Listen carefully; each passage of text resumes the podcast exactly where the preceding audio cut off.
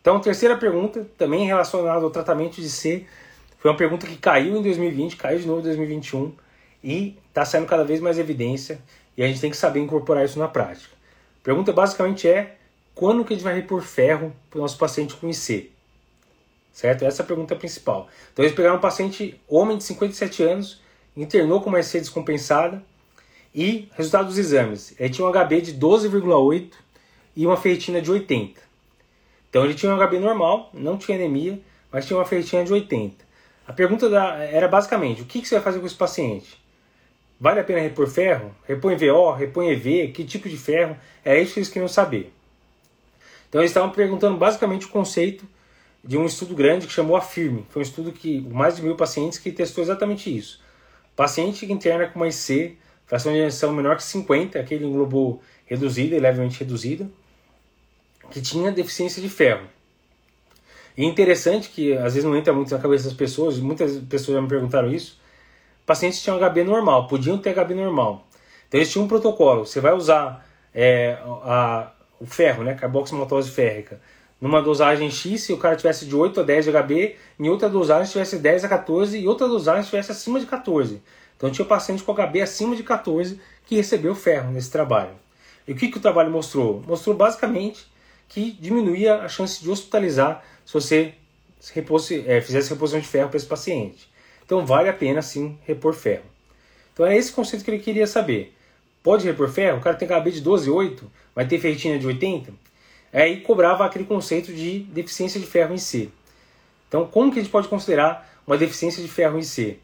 Então, deficiência de ferro, isso tem que estar gravado na cabeça, é ferritina menor que cem, ou uma ferritina de cem a duzentos e noventa e nove, com um índice de saturação de transferrina menor que vinte por cento.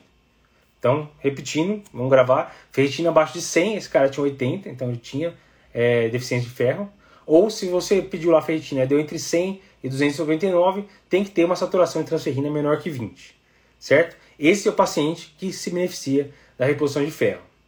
Então, beleza, o paciente tinha H B de doze vírgula oito, mas tinha deficiência de ferro. Então, valia a pena repor ferro, porque diminui a chance do cara internar de novo, diminui rehospitalização, beleza? Pergunta seguinte: qual que é o tipo de ferro que eu vou dar? Então, o estudo AFFIRM testou um tipo de ferro que chama carboximaltose férrica, ou Ferinject, aqui sem conflito de interesse. Qual que é o problema? O Ferinject custa quinhentos a seiscentos reais o frasco. Então, se o cara tem um H B de oito a dez, a primeira vez ele vai usar dois frascos, vai matar mil e duzentos reais de cara para tratar a deficiência de ferro. Então, não é um tratamento barato, mas é o tratamento que tem evidência. Já recebi um monte de perguntas falando: a gente pode dar Noripurum E V, ferro E V, ou Noripurum V O?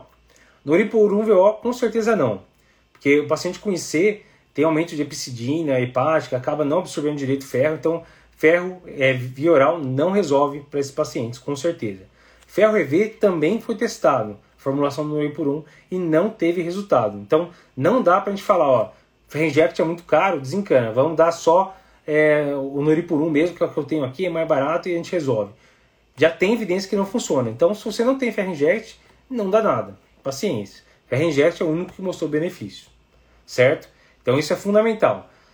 Tem indicação de reposição de ferro, beleza, ferritina abaixo de cem ou cem a duzentos e noventa e nove, saturação de transferrina abaixo de vinte, use carboximaltose férrica, certo?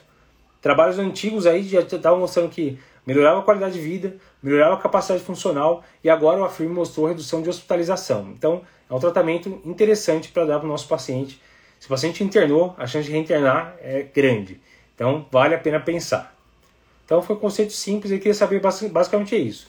O paciente tem indicação de reposição de ferro com carboximaltose férrica. É a resposta da prova que eles queriam. Beleza?